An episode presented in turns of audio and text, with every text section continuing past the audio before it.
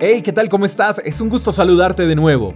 ¿Quién no ha tenido una división familiar por alguna discusión o pelea? Creo que todos.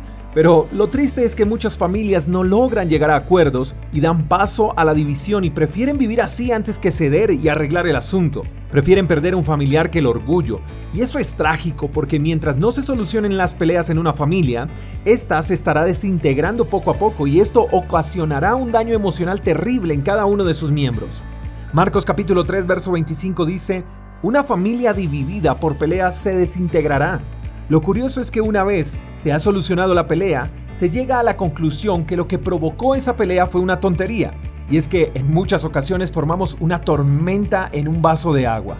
Y a eso se debe sumar que convivir con varias personas, con temperamentos, carácter, eh, distintos al nuestro, es complicado y se torna más difícil aún cuando pretendemos que esas personas que conviven con nosotros, que son tan diferentes a nosotros, sean iguales a nosotros. Pero aquí el objetivo de la enseñanza no es velar por quién tiene la razón, porque ahí el orgullo sacará ventaja. Lo que Dios nos está enseñando es que por lo que deben velar todos los miembros de una familia es por la unidad y no permitir que se pierdan los estribos y se falte al respeto por una pelea, porque las peleas van a traer división y van a desintegrar a las familias.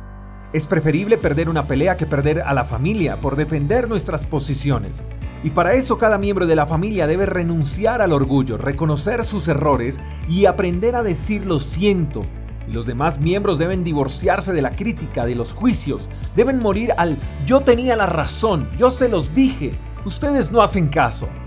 La familia, mi querido amigo, no debe ser un campo de batalla, sino un campo donde se siembra y se recoge amor, donde se siembra y se recoge perdón, donde se siembra y se recoge diálogo, respeto, unidad. Piensa por un momento en lo siguiente, no tienes otra familia, no tienes otros padres ni otros hermanos, y ni ellos tienen a otra persona que no seas tú. Entonces debes aprender a ver los miembros de tu familia como equipo y no como contrincantes, y tú también debes hacer la tarea para que ellos te vean de esa manera. Si no tienes la familia que deseas, entonces es hora de que empieces a construirla. Crea el ambiente en tu casa que quieres disfrutar. No esperes a que otros pidan perdón, no esperes a que otros sean amables, a que otros sean los que dejen de gritar. Comienza tú e impregna y contagia a los tuyos con lo que hay en tu corazón. No es tarea fácil y nadie dijo que lo sería, pero genera el ambiente en el que deseas vivir. Si hay que pelear, que sea por mantener la familia unida. Mando un fuerte abrazo. Espero que tengas un lindo día. Hasta la próxima. Chao, chao. Gracias por escuchar el devocional de Freedom Church con el pastor J. Echeverry.